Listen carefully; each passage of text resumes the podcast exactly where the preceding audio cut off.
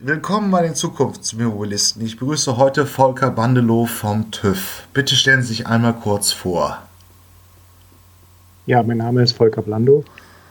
Ähm, ich leite den Konzernbereich Elektromobilität für den TÜV Süd, äh, für alle globalen Aktivitäten, die damit verbunden sind.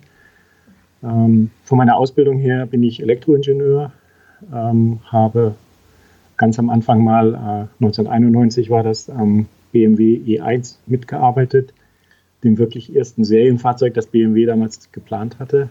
Daraus ist leider nichts geworden. Und daraufhin habe ich mich dann auch beruflich neu orientiert, weil ich in dem Thema bleiben wollte. Die Elektromobilität begleitet mich also schon recht lange. Und habe dann halt 17 Jahre als Berater im Bereich nachhaltige Energieversorgung und eben auch nachhaltige Mobilität gearbeitet. Äh, das heißt, dann sind Sie jetzt schon 27 Jahre in der Elektromobilität unterwegs. Ja, klingt schrecklich, aber ist so. Nee, nee, nee, nee, nee, nee klingt spannend.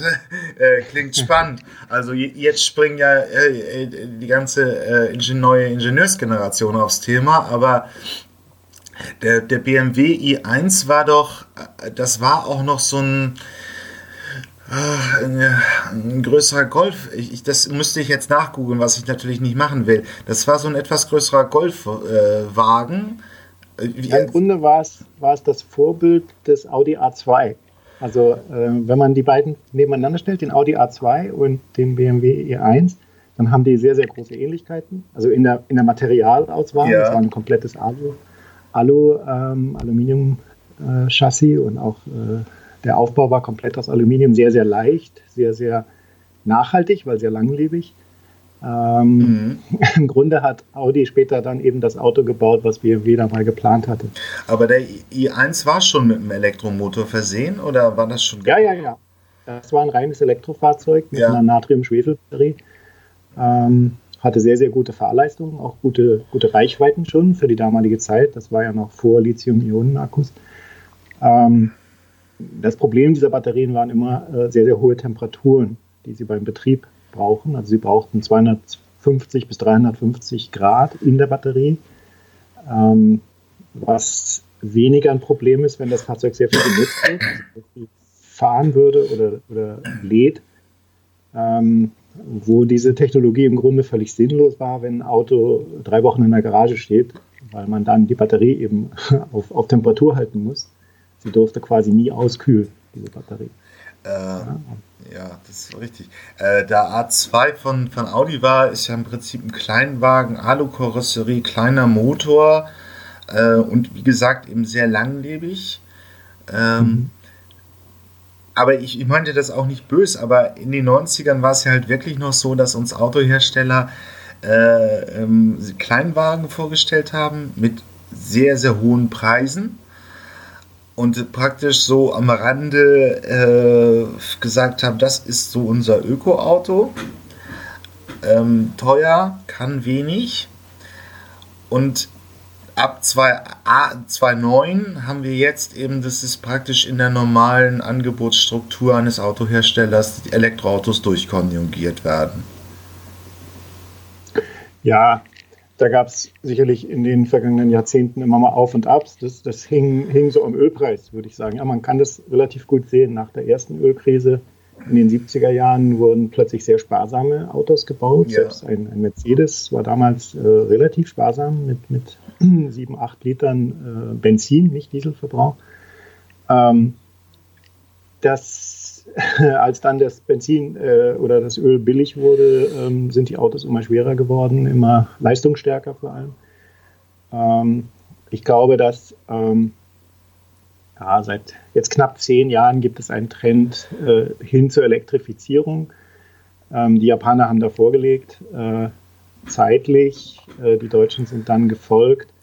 Und ich glaube, dass nach der Diesel-Affäre bei VW sehr viele Schalter umgesprungen sind in Richtung, ähm, wir müssen im Grunde die gesamte Flotte in irgendeiner Form elektrifizieren. Ja.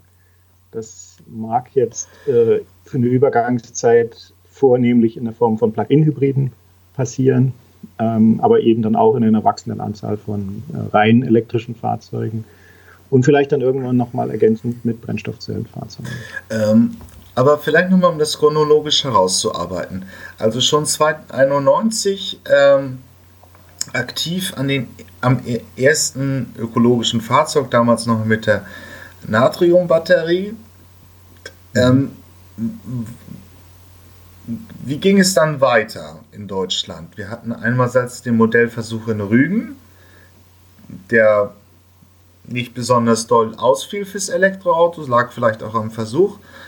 2000 diese kleine Welle in der, aus Kalifornien, wo der EV1 von Chevrolet ähm, auf den Markt kam, der eigentlich überzeugend war, aber dann wieder zurückgenommen worden ist. Dann mhm. eigentlich lange auch wieder nichts und dann Tesla und dann Beginn der modernen Welle um 2009, der lief in der ersten Version. Ähm, dann rührten sich die deutschen Autofahrer 2013 mit BMW. Ähm, dann der Dieselskandal. Und jetzt Genfer Autosalon steht im Zeichen der Elektroautomobilität in dieser Aktualität. Äh, das ist ja, ich habe gestern Wochen, gestern darüber gepodcastet. Ähm, mhm. Was waren die großen Veränderer? Was hat, was hat die Entwicklung so der letzten zehn Jahre angetrieben?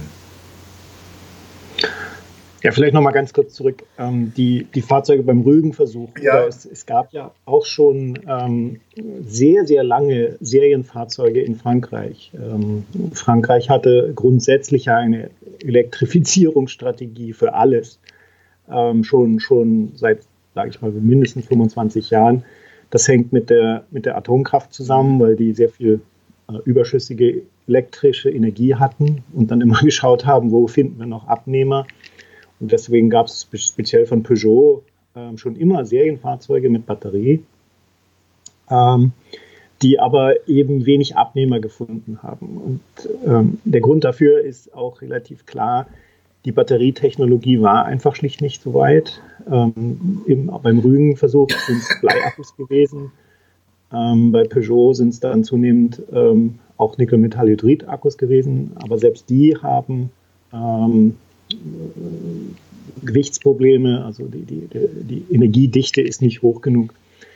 Und im Grunde den Schwenk hat dann tatsächlich Tesla eingeleitet, muss man so sagen, weil die einfach gesagt haben, wir nehmen Notebook-Akkus und, und packen da ganz viele in ein Auto und, und zeigen, dass man 400 bis 500 Kilometer Reichweite hinkriegen kann, technologisch. Mhm. Und, und das Auto ist dann auch noch sportlich und äh, gut.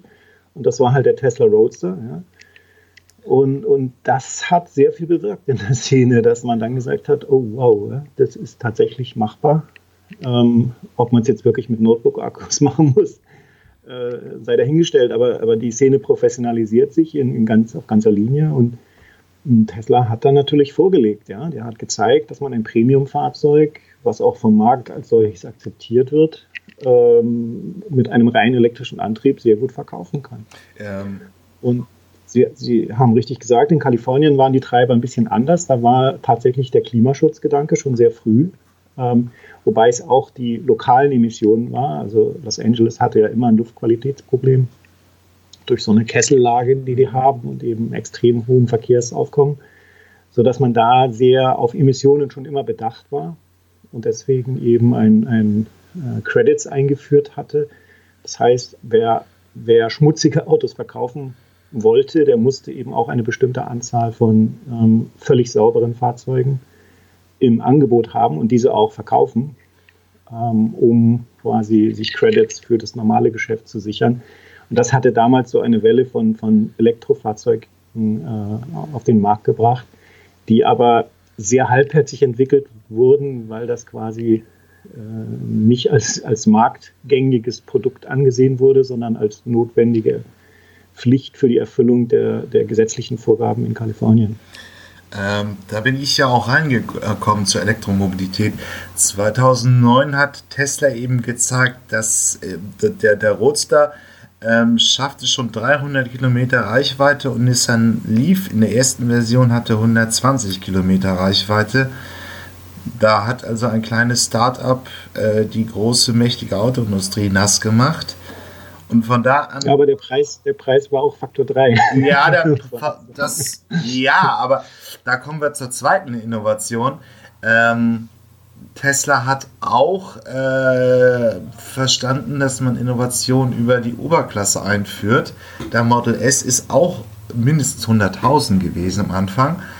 Und dann war halt dieser Beginn in der Oberklasse äh, und es funktionierte ja auch, also der Marktanteil steigte.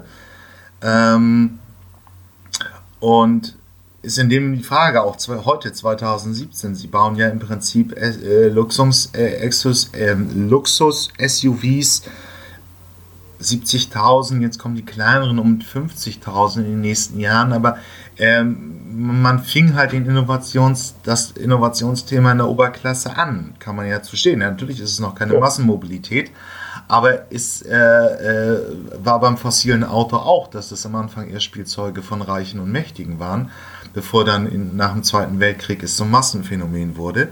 Ähm, also der Mechanismus ist ja ein anderer. Äh, nee, der, nee, eigentlich äh, eigentlich ist das ganz typisch. Also ja. eigentlich verwunderlich, dass die deutschen Hersteller das so äh, gemacht haben. Ähm, grundsätzlich jede Innovation im Automobilbereich kommt top-down. Ja, das ist, ob das Fahrassistenzsysteme mhm. sind, ob das Selbstsicherheitsfeatures wie Airbags und so weiter, die waren zuerst in den, in den großen Fahrzeugen und in den teuren Fahrzeugen drin.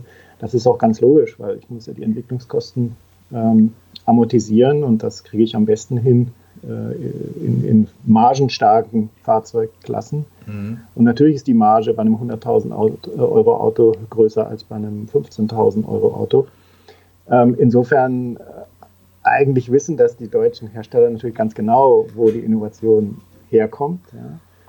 Ja. Ähm, ich glaube, die sind sehr lange diesem Mythos aufgelegen, dass ein Elektrofahrzeug ein kleines Stadtfahrzeug ist, ja. so für die Hausfrau zum Einkaufen und Kinder wegbringen und ähm, dass aber genau in diesem Einsatzbereich das Elektroauto am allerwenigsten Sinn macht, weil es da auch am allerwenigsten CO2 einspart.